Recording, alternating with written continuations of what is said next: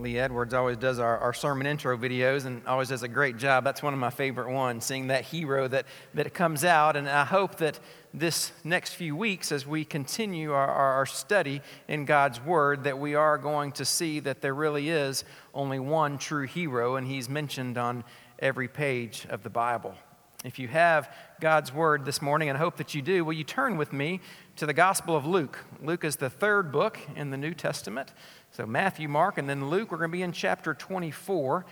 I'll encourage you, if you don't have a Bible, there should be one in front of you that you're more than um, welcome to use. If not, the words will be on the screen. Going to read a, a long passage this morning um, from Luke chapter 24. We're going to begin in verse 13 and read all the way through verse 35. So let's stand together as we read from God's Word. Luke chapter 24, beginning with verse 13. Now, that same day, two of them were going to a village called Emmaus, about seven miles from Jerusalem. They were talking with each other about everything that had happened. As they talked and discussed these things with each other, Jesus himself came up and walked along them. But here's the key part, verse 16.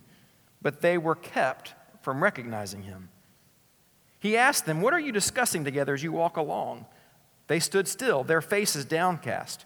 One of them, named Cleopas, asked him, Are you only a visitor to Jerusalem and do not know the things that have happened here in these past few days? What things? he asked. About Jesus of Nazareth, they replied. He was a prophet, powerful in word and deed before God and all the people. The chief priests and our rulers handed him over to be sentenced to death, and they crucified him. But we had hoped that he was the one who was going to redeem Israel. And what is more, it's the third day since, they took, since all this took place. In addition, some of our women amazed us. They went to the tomb early this morning but didn't find his body. They came and told us that they had seen a vision of angels who said he was alive. Then some of our companions went to the tomb and found it just as the women had said, but him they did not see. Verse 25. He said to them, How foolish you are, and how slow of heart to believe all the prophets have spoken. Did not the Christ have to suffer these things and then enter his glory? And beginning with Moses and all the prophets, he explained to them what was said in all the scriptures concerning who? Himself. As they approached the village where they were going, Jesus acted as if he were going farther. But they urged him strongly, Stay with us, for it's nearly evening and the day is almost over. So he went in to stay with them. When he was at the table with them, he took the bread, gave thanks, broke it, and began to give it to them. Then their eyes were opened and they recognized him, and he disappeared from their sight. They asked each other, Were not our hearts burning within us while we talked, while he talked with us on the road and opened the scriptures to us? They got up and returned at once to Jerusalem. There they found the eleven and those with them assembled together, and saying, It is true, the Lord has risen and has appeared to Simon. Then the two told what had happened on the way, and how Jesus was recognized by them when he broke the bread. May God bless the reading of his word. You may be seated. In this passage that we just read in Luke chapter 24, Jesus himself, he teaches us not only how we are to, to read the Old Testament, how we're to understand the Bible, but in fact, he tells us this is the, the, this is the key that unlocks understanding all of Scripture if you'll just fully understand what I'm teaching you in Luke chapter 24. Now, I think most of us here today would readily admit that um, we know that this book is important. We know that this is God's Word. We would all say that we know this wasn't written by man, but it was, according to Timothy, it was God breathed, it's God inspired. This is God's Word to us. And I think we'd all admit that if we want to grow in, in knowledge of God's character, of his principles, of knowledge of who he is, the only way we can do that is by reading and studying and translating his word. It's important that we come to church and, and the word of God is taught to us in our Sunday school classes, that, that this is the word that, that I continue to teach from as our primary text. And while we admit that, that it's important that we know and read and understand God's word, I think that if if we're honest, and if we could do that this morning and take off these masks that we sometimes wear when we come to church, where we act like we have it all together and we have no questions and everything's all fine, I think the same people who would admit that we need to understand and read and study God's Word, that we would also admit that there are times when we come to God's Word and we read, whether it's the Old Testament or the New Testament, that we just get stuck. That it just doesn't seem to make sense and we're not sure how it all fits together. Now, you've heard me promote the Jesus Storybook Bible more than once from the pulpit here. I promise I don't receive a commission from Lifeway. Oh, that would be nice, Michael, if, if you're here, that would be nice. Um, but this is an incredible book, and, and, it's an incredible book not just for um, young believers, not just for, for young children, but I would encourage any new believer that wants to understand the entire story of the Bible to pick up the Jesus Storybook Bible. Now, the reason that, that I love this Bible in particular, and the author, Sally Lloyd Jones, is because she will take each and every story, and at the end of the story, she shows that that character is not necessarily the hero of that story, but there is a hero who is coming later, if you're in the Old Testament, and that hero is Jesus. That Jesus is the, the hero in the entire story of the Bible. So, these next few weeks, as we're in this um, series that I'm calling Hero, that we're going to be looking at, at different characters and walking through different stories in the Old Testament, many of, of which that you will know, even if you weren't raised in church. You're going to know the stories of Adam and Joseph and Jacob and, and David. You, you know those stories. But my hope is in the next few weeks that we'll look at it with a little bit of a different twist. That we'll see that those characters, they aren't the end in themselves, but they are pointing to a greater hero, which is Jesus himself. So I, I was talking to Lindsay last night as we were going to dinner. I said, I want to make it abundantly clear that I'm not plagiarizing, but much of what I'm going to share is going to be coming from this Bible. So if you have this Bible and you say, hey, that sounds familiar, that's right. This is a secondary source that, that I'm using. And Sally Lloyd Jones, in the introduction, she puts it better than I could ever write it about what the story of the entire Bible is all about. So I want you to watch this video, and this is the introduction to the Jesus Storybook Bible, which will give us a foundation for the series that we're going to be in through the rest of this year.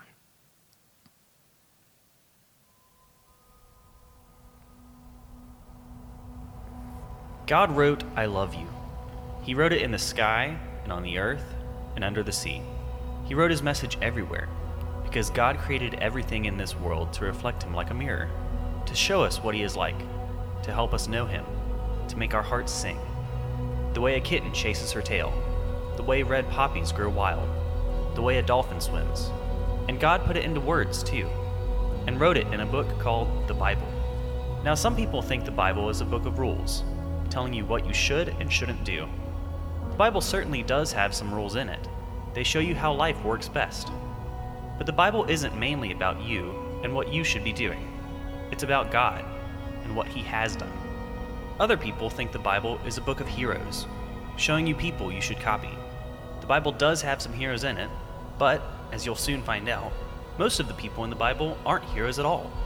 They make some big mistakes, sometimes on purpose. They get afraid and run away. At times, they are downright mean. No, the Bible isn't a book of rules or a book of heroes. The Bible is most of all a story. It's an adventure story about a young hero who comes from a far country to win back his lost treasure. It's a love story about a brave prince who leaves his palace, his throne, everything, to rescue the one he loves. It's like the most wonderful of fairy tales that has come true in real life. You see, the best thing about this story is it's true. There are lots of stories in the Bible, but all the stories are telling one big story the story of how God loves his children and comes to rescue them it takes the whole Bible to tell this story, and at the center of the story, there is a baby. Every story in the Bible whispers his name. He's like the missing piece in a puzzle, the piece that makes all the other pieces fit together. And suddenly, you can see a beautiful picture. And this is no ordinary baby. This is the child upon whom everything would depend. This is the child who would one day. But wait. Our story starts where all good stories start, right at the very beginning. My favorite line in the introduction, one that I hope that I will remember every time I open God's Word, it says, But the Bible isn't mainly about you and what you should be doing. No, the Bible is about God and what He has done. Think about it. When you look at the, the stories of the men and the women of faith in the Old Testament, you look at Rahab, you look at Samson, you look at Gideon and David, and the stories go on and on. When you ask yourself, what is the purpose as to why God included those stories in the Bible? Is the purpose that He put those, those stories in there for us to look at them and say, those are the heroes, these are the men and women that we're supposed to be like? Or is it, as I'm going to propose this morning, is there a, a deeper meaning as to why those stories are included in Scripture? Take David and Goliath, for instance. Most all of us have heard the story of David and Goliath. Why did God include that story in the Bible? What is it that God wants us to learn from the story of David and Goliath? I was raised in church all my life, and I remember going to Sunday school when I was a little kid, and I remember what I was taught was that the story of David Goliath is that if you can just have the faith of David, if you can be more like David, then you can go and you can slay your giants, you can cut the head off your giants, and you can do anything. Just be more like David. But is that really the deeper meaning of why that story is in the Bible? I heard one pastor, when he was talking about uh, modern day preachers, he said this. He said that, that modern day preachers are addicted to MOTS preaching, M O T S. And you say, what does M O T S stand for? It stands for moral of the story. How many times do we go to, to church and we hear someone that says a story and says, Now, here's the lesson that you need to learn. Now, here's what you can do with your life. Here's how you can have your best life now if you'll just take the moral of this story and wrap it up, tie a bow, and then you'll have all that you need. But, friends, is the primary purpose of the Old Testament, is it really to give us good examples of people that we can imitate? Is the primary purpose of the Old Testament to give us warning signs of these are men and women that you should not follow because they had bad things in their life. Now, don't get me wrong. There are plenty of stories in the Old Testament that we can, we can learn from their example, both the good and the bad. But don't you think there's a, a deeper meaning as to why those stories are included in the Bible? I hope over the next few weeks to give you what I, I consider a, a better way to read the Old Testament. In fact, it's not just a better way to read the Old Testament, but I hope, and, and what we're going to look at this morning and what we're going to look at for the next few months, will be a better way for you to read and to understand and to interpret all of Scripture. But it's a different way than many times we read Scripture. It's so easy for us to go to the Bible and to say, okay, now how do I fit into this story? And how can I be like David? How can I be like Samson? How can I be the hero in the story? But if there's one overarching theme, if there's one uh, thesis statement that I would want to have for this series, here it is. And that is that the plot line of the Bible is Jesus centered. He, he alone is the hero of every single story. The author of Hebrews Look what he tells us. He says to let us fix our eyes on Jesus, who is what? The author and perfecter of our faith. So we are to run with our eyes focused not on ourselves, not looking at God's word and saying, What does this say about me? But we are to run with our eyes focused on someone so much greater than ourselves. The author of Hebrews says, Let us run with our eyes fixed on the author and perfecter of our faith. That if we fix our eyes on Jesus, then we don't get lost in the forest as we're navigating our way through God's Word. Now, let's be honest. It's easy to see Jesus on every page of the Bible if you're talking about the New Testament, right? Well, take, take the first four books of the Bible. You got Matthew, Mark, Luke, and John, the Gospels. That's all telling the story of Jesus' life. It's easy. Of course, that's all about Jesus. Even go to the next few books and you look at all the, the, the, whether it's Acts or the letters that Paul writes, the different letters that are in the Old in the New Testament. You say, well, sure, Jesus is mentioned there. It's all pointing to Jesus. We know that's all about Jesus. But Blake, are you really telling me this morning that even the stories in the Old Testament, it all is about Jesus? I don't have to tell you, there's some crazy stories in the Old Testament, aren't there? There are some crazy stories of people that do some weird things. There are some crazy laws that I'm so glad we're not under today, right? Amen? Some of you need to be saying amen because you're wearing jewelry, you got different fabric you're wearing, all right? I'm so glad that we're not under some of those rules. There are some long genealogies that are in the Bible. Is that really all about Jesus? You see, the reason we started this morning by reading from Luke chapter 24 is because in that passage that Jesus himself tells us this is what the Bible is all about. And hear me clearly on this. You will never understand the Old Testament until you first understand Luke chapter 24 until you understand what Jesus himself says, this is what the Old Testament is about, until we properly translate, this is what Jesus is meaning, then we will miss the entire point of the Old Testament unless we first understand what Jesus says. Here is the point. Here is why I'm telling you all of this. So there's two things in particular that we can learn from Luke chapter 24. And this is going to kind of be our, our, our, outline for this morning. The first thing that we can learn from Luke chapter 24 is Jesus tells us what the Bible is not about. That's going to be the first part of where we're going to go. He's going to say, This is what the Bible is not about, and how the two men that were walking on the way to Emmaus, they had totally missed the purpose, the meaning. They had misunderstood what the Old Testament was about. But not only is Jesus going to tell us what the Bible is not about, thank goodness, He's not going to leave us there, but he's also going to tell us what the Bible is about. You see, it's possible to read the, the entire Bible, to study the Bible, and miss the entire point of the Scripture. That's what happened to these two men that were walking on the way to Emmaus. They knew their Bibles. They knew the Old Testament. They were scholars. And yet, what was their emotion when they're walking and they, they, they see this man who they didn't know was Jesus that said that they were sad and dejected. You see, they knew their Bible. They knew the Old Testament, but they didn't understand the main point. They didn't understand what it was all about.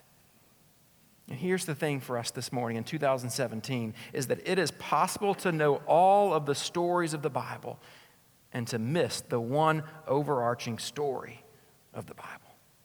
It's possible to raise our children, to raise our students, for as adults, that we can know all the stories of the Bible, to, to, but to miss the overarching story of the Bible. It's possible to be a member of an evangelical, Bible believing church where the God's Word is faithfully taught from the pulpit in the Sunday school class every single week and to still miss Jesus. You can read the entire Bible from the table of contents all the way to the maps and miss what the Bible is all about missing Jesus in the Bible. That's exactly what happened to these two men that were on the way to Emmaus. Now, in their defense, let's think about all they had just experienced. These two men that, that knew and loved Jesus, they were walking with, with Jesus all this time, and now he had just been murdered three days before. He had been murdered, and, and just a week before that, remember we, stu- we studied this not too long ago, the triumphal entry. He had just come into Jerusalem and he'd been hailed as the Savior and as the King, and now he's dead, and they're confused. They're sad. But as you read the scripture, now that, that, that, there's this, this rumor that's going around, these women have come and they said, Hey, Jesus is alive. We went to the tomb and he's not, no longer here. They saw some, some vision of the angel and he's not there. And, and they're confused. They're not really sure what to believe. And their emotion is that they are sad and dejected. So Jesus walks up to them. Remember that they don't recognize it's Jesus. And he says, What's the matter? And they look at him and say, Are you crazy? Where, where, are you a visitor? Have you not been here? Do you not know everything that had just happened? There was this one, this man named Jesus, and we had placed all of our hopes and dreams upon him. He was going to come and to restore Israel back to its, its national and political place of prominence. He was going to put Rome back in its place, and we had placed all our hopes and dreams in him. But guess what? Now he's, he's dead. He's dead. And since this man is dead, our hopes and dreams have been dashed. We aren't even sure where to go from here. When his dreams, our dreams were put to death, when Jesus himself was put to death. And Jesus responds this is not the, the New International Translation, is Blake's, Blake International Translation. He says, Are you kidding me? Have you read the Old Testament? Have you not seen what all the Old Testament was pointing to? Did you completely miss the, the meaning and the reason for why all of those stories were in the Old Testament? In verse 21, they say exactly what they thought the Bible was all about. This is what he says. This is what the, the, the men say to Jesus. But we had what? We had hoped that he was the one who was going to redeem Israel. We had hoped that this is what was going to happen. See, look at this. When they read the Old Testament, they thought the Bible, they thought the Old Testament was fundamentally about who? About them. it was about their glory. We had hoped that this Savior was going to come and redeem us, to restore us, to put Israel back into its rightful place, that we again would be recognized as the premier nation because this was all about what we had hoped. Let's take a time out here for a second. It's always easy to, to point fingers at people in the Bible, isn't it? Say, I can't believe that they would do that. I can't believe they doubted. I can't believe they wouldn't walk on water, whatever it might be. But don't we do the same thing today? How many times do we look at what's going on in the world, or we read scripture and we think it's all about America? Oh, all the end of the world, the prophecies have to do because of the hurricanes that are happening, the war. The Bible's not all about America, let me tell you that. How many times do we fundamentally read the Bible as if it's all about us? We read the Bible as if it's all about how we can be better parents, how we can have great marriages, how we can raise children. And we read it as if it were some heaven sent self help manual that if I just read it, it's going to help me have a better life, as if it's this divinely sent to do list that if I can just check all these things off, then I'll be able to, to, to please and honor God. Too many times, you and I, we go to the Bible and we try to say, well, uh, what, what's the Bible say that I can do to improve my life? And hopefully, if I do what's best, I'm going to honor God by doing what's best so that I can go out and I can conquer my challenges. I can cut the heads off my giants, and I can be the hero of the story. These two men, they didn't see Jesus in the Old Testament. They were reading the Old Testament as if it were fundamentally about them, and because of that, they completely missed the point of the Bible. Now, again, hear me. It's not that the Bible doesn't give us what, what I would say guidelines or principles for how we're to live our lives. There are blueprints all throughout the scripture, especially in Paul's letters, about how we can raise our children, about how we can live a life to, to love our neighbors, that we can have the marriages that honor God. So I'm not saying that it doesn't say that, but unless we go to the Bible, unless we see Jesus and his work for us, then our Bible reading plan, then our, our quiet time, it can become nothing more than fuel for our self improvement plan. It can be nothing more than our, our self help plan that we can go to the Bible, we find how we can take control of our lives, and we can now have the life that we've been longing for. Sadly, that's the way I would, I would guess a, a large or a vast majority of Americans in church. That's how we go to the Bible. We, we read the Bible as if it's just a self help manual here to give us the answer so that we can go on our way. We treat the Bible as if it's fundamentally principles that will truly give us our best life now if we'll just enable, if we'll enact these principles that are given to us in Scripture. And the result is, if that's how we read the Bible, we are going to completely miss Jesus. In verse 27, look what Jesus does. And beginning with Moses and all the prophets, Jesus, meaning he, explained to them what was said in the scriptures concerning, what's that last word? Who's it concerning? Himself. He's basically telling these two men, look, you're, you're sad. You're sad, you're dejected, and I know exactly why you're sad. I know exactly why you are, are, are hanging your heads low, and it's because you thought that this whole story was about you. You thought that the whole Old Testament was about you, and your hopes and dreams have been dashed because you thought this was about you, but guess what? It's not about you. The Old Testament, the Bible is not about you. He says, in fact, it's about who? It's about me. And because it's about me and because I live, your hopes and dreams are alive because the entire Old Testament was telling one story. The entire Old Testament was pointing to one central character. See, everything in the Old Testament was prophesying or predicting or pointing towards what I love the author of the Jesus Storybook Bible calls it God's rescuer. The entire Old Testament, it's predicting God's rescuer, Jesus, who is to come. And the entire New Testament, it's just presenting the rescuer that God presents. But the entire story of the Bible is about God's rescuer. Jesus says, This whole thing, everything that you read in here, it's all about me. That's what he says in verse 27. See, if you go to the Old Testament, and you were to read the, the story of Rahab, and you would read that story and say, oh man, that's a great story. What that story teaches me is that I need to have more faith and I need to be like Rahab. You missed the point. Yeah, that, that, that's good that you, you need to have Rahab, and Rahab can be an example, but who gave Rahab the faith in the first place? God.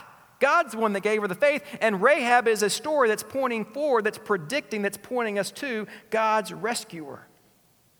Next week, the first story that we're going to look at in the Old Testament is the story of Adam. We're going to start at the very beginning in Genesis. Now, I don't have to tell you that most of us don't look at Adam as a hero of the faith. We say, oh man, we don't want to be like Adam because of his sin that led us to all the, where we are today. But I think you're going to see that you and I are more like Adam than we'd ever like to admit. We're going to see that the Adam account is a guarantee from God that no one in the Bible except Jesus himself can save us. Jesus, he's the point of every part of the story. He's the climax of every theme. Jesus is the true and better version of every single figure in the Bible. Again, it's not that we can't learn good examples, not that we can't learn from the bad examples, from the stories and characters in the Bible, but it's so much more. That's not the primary purpose of the Bible. There is a deeper, more profound purpose. In fact, Jesus tells us the job description, if you will, of the Old Testament it's intended to tell us who he is, and it tells us who Jesus is through examples, through stories, through laws, through prophets, through kings. Through all of these things, he is showing us this is who he is. If you don't hear anything else, I hope you'll remember this. When you are reading the Bible, whether it's in the morning, whether it's at night, when you're having, and I hope that you do have a time alone in God's Word, here's the question you should not be asking the question you shouldn't ask as you read God's word is what does this story have to teach me about my life? That's man centered. That's going in saying, What does this teach me about me? But instead, the question that we should ask ourselves when we open up God's Word is, What does this story teach me about Jesus? You see the difference there? When I go to God's Word, am I looking at, am I, am I me centered? Is it about me? Or am I saying it's all about Jesus and how I fit into His story? John Stott, one of those famous Christian authors, he said this quote He said, The Bible is a portrait of Jesus. The Bible is a portrait of Jesus. It's a picture of who he is and what he's done. See, the primary focus, the primary purpose of why we have this book is not to tell the story of the, the ones that God loved, the ones that God's redeemed. No, the primary purpose of this Bible is to tell the work of the Redeemer, not the work of the redeemed. See, the Bible, it's not a, a, recipe book that we can open up and just go to our concordance and find the answers when we have problems. This isn't intended to be a recipe book for our, our Christian living, but instead, this book is a revelation of Jesus, and Jesus is the answer for our unchristian living. See, we're naturally self centered, aren't we? We're naturally narcissistic, and we come into this world constantly thinking about ourselves. Ask any newborn parent if you have to teach a child about how to be self centered, how they have to think about themselves. No, no, no. From Genesis chapter 3, from the fall of man, we're going to be in there next week, all the way until the point where we are today, we see that we as humans are trying to become what only God is. And as a result, we read the Bible incorrectly because we make the Bible man centered instead of God centered. We've got to understand, we've got to take Jesus at his word, who said the Bible is primarily not about you, not about me, but the Bible primarily is a book that points to God's rescuer. I want to end our, our message this morning with um, uh, something that I read in an article by one of my favorite pastors these days, and he's, he's got several books. Um, you've heard me talk about him before. His name is Tim Keller. And Tim Keller had an article that he's writing about how Jesus is the, the true and better, and he goes through different characters that he is. And he says that Jesus is the true and better Adam. He's the true and better Adam who passes every test of God. See, Adam was in a garden, he was in the Garden of Eden. But did he pass that test? No, he failed that test. And because Adam failed that test, we all die. But Jesus, who in Scripture, who Paul calls the second Adam or the last Adam, he was in a garden as well. He was in the garden not of Eden, but the garden of Gethsemane. And when he was in that garden, he didn't fail the test, but he passed the test. Because the first Adam failed the test, we all die. That's a consequence of sin. But because the second Adam passed the test, we all live and have salvation. Jesus is the true and better Abel, whose blood cries out from the ground, not for our condemnation as Abel's blood, because of uh, Cain's blood, but because of our acquittal. Remember the story of, of Cain and Abel? The two brothers. Cain ends up killing Abel over a, a sacrifice. They both bring an offering they bring to God. One was pleasing, one was not to God. And so, so God comes to Cain and says, Hey, wh- wh- where's your brother? He said, What am I, my brother's keeper? And God's word says that he re- replies that God says, Abel's blood cries out to me from the ground to condemn you. Well, years later, there would be another blood that would be shed, and that blood would call out to God, but it wouldn't call for our condemnation as Abel's blood did, but it calls out for our acquittal, and that is the blood of the second Adam, of Jesus himself. Jesus is the true and better Abraham. Abraham, who answered the call of God to leave all of the comfortable, all of the familiar, all that he had, to go to a land in which he did not know. Remember the story of Abraham? He was first called Abram. And in Genesis chapter 12, verse 1, it says, The Lord said to Abram, Leave your country, your people, your father's household, and go to the land that I will show you. Abraham obeys. And as a result, he becomes the father of the Jewish nation. Well, Jesus himself is the true and better Abraham. Jesus left his home in heaven and came to a land that he did not know on earth to create a new people of God. But it wasn't just the Hebrew nation, it wasn't just the Jewish nation, but he created a new people for himself that's made up of every chung, tribe, and nation. Jesus is the true and better Joseph. He's a true and better Joseph who, at the right hand of the king, ends up forgiving those who betrayed and sold him. And now he uses this new power that he has to save his people. Joseph is my favorite story in all of the Old Testament. You remember that story? Loved by his father, had the brothers, and they end up selling him into slavery. While he's in slavery, he ends up going to Pharaoh and he's second command. There's a famine in the land. The brothers and Joseph's father are in Israel and they need food, so they end up going to um, Egypt and they're asking for food. Little do they know who they're asking food from their brother. Years have passed. They don't know that it's Joseph they're standing in front of. Joseph reveals himself, but instead of condemning them, instead of getting upset with them, he uses his newfound power to save them, to give them grace that they need. Then he says, not only that, bring your family with you. I want my family to live with me here in Egypt. Jesus is the true and better Joseph, who at the right hand of the Father, he forgives us. Doesn't hold our sins against us, but he offers us the salvation, and he has the power to save us. Jesus is the true and better David. David, whose victory becomes the people's victory, although they never lifted a stone to accomplish it. I referenced the story of David and Goliath just a few moments ago. Remember the story of David and Goliath? And, and, David was the only person of all the Israelites that had the faith that would go up and stand up against the giant. No one else would do so. But David, a teenager, with a slingshot with five smooth stones, he goes up and he kills the giant in front of him. What about all the cowards there? All the cowards of Israel, they too get to receive the victory that David himself received.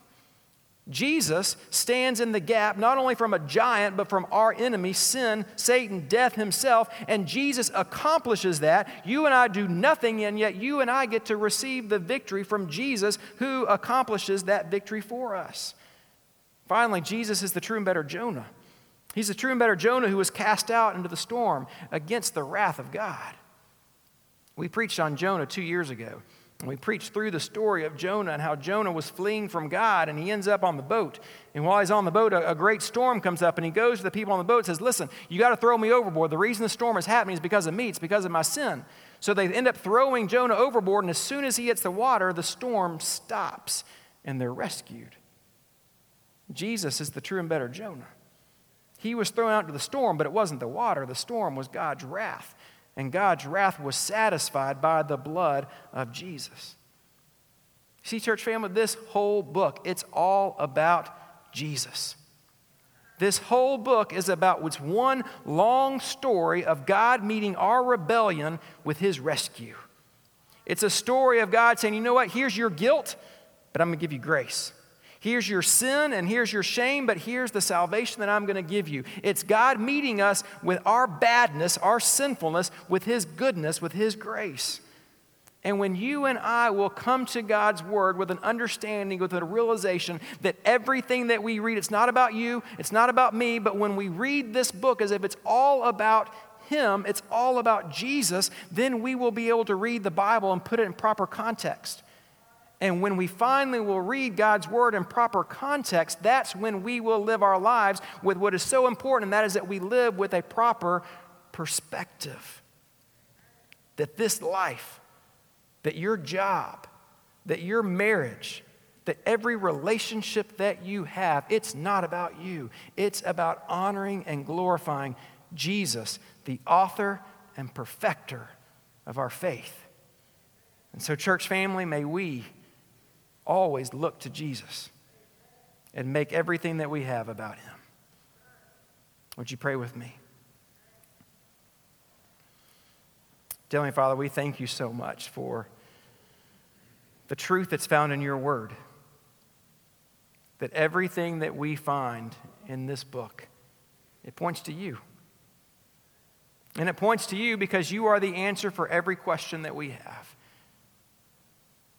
Even when we are uncertain of what is to come tomorrow, we know that we can trust you because you are our creator, you are our maker, you are our Lord and Savior, and we place our hope and trust in you even during the trying and uncertain days that we go through.